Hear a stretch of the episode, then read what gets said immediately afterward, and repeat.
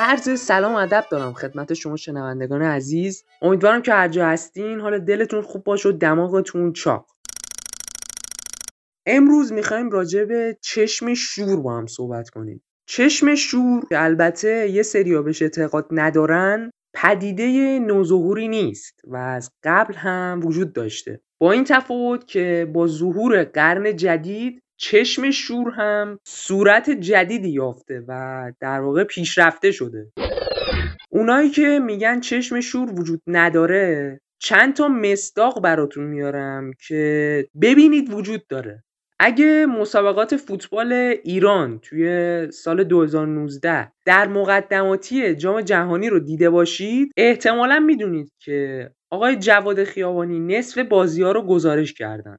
ماشاءالله واقعا. یک تنه ایشون تیم ملی رو گزارش کردن.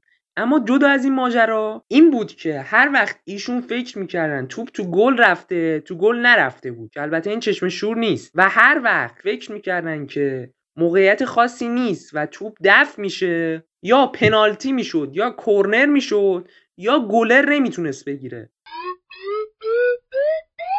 اصلا برای همینه که بازی های تیم های باشگاهی رو به آقای جواد خیابانی نمیدن؟ تا اگه تیم باشگاهی باخت گردن اوس جواد نیفته.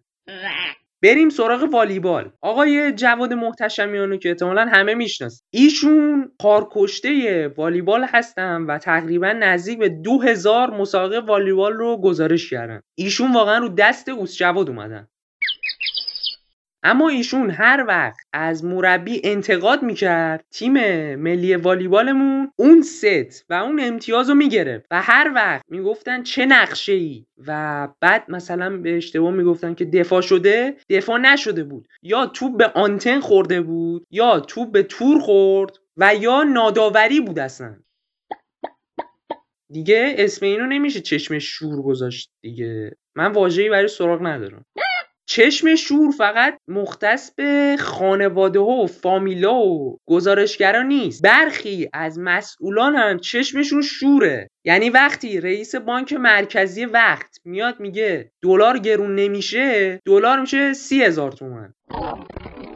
وقتی رئیس اتحادیه مرغ و گوشت میاد میگه ما انقدر مرغ داریم که می‌تونیم تا سال دیگر رو تضمین کنیم و نگرانی بابت افزایش قیمت مرغ نداریم قیمت مرغ در همون روز توسط ستاد تنظیم بازار از 20 تومن میشه 24 و 500 چشم شور به هواشناسیمون هم رسیده. مثلا وقتی آقای محمد اسقری میاد میگه فردا هوای بارانی در هیچ کدام از مناطق کشور نخواهیم داشت. می‌بینید که 24 ساعت نگذشته از فرمایش ایشون که تهران و سیل بر میداره و ماشاءالله شهرداری هم قافلگیر میشه و مردمن که میمونن و آب میمونه و بارون و آقای اسخری آخرین موردم در خانواده هاست. وقتی یه باجناق بعد کرونا بعد دو سال میره خونه اون یکی باجناق و میگه مبلاتون چقدر قشنگه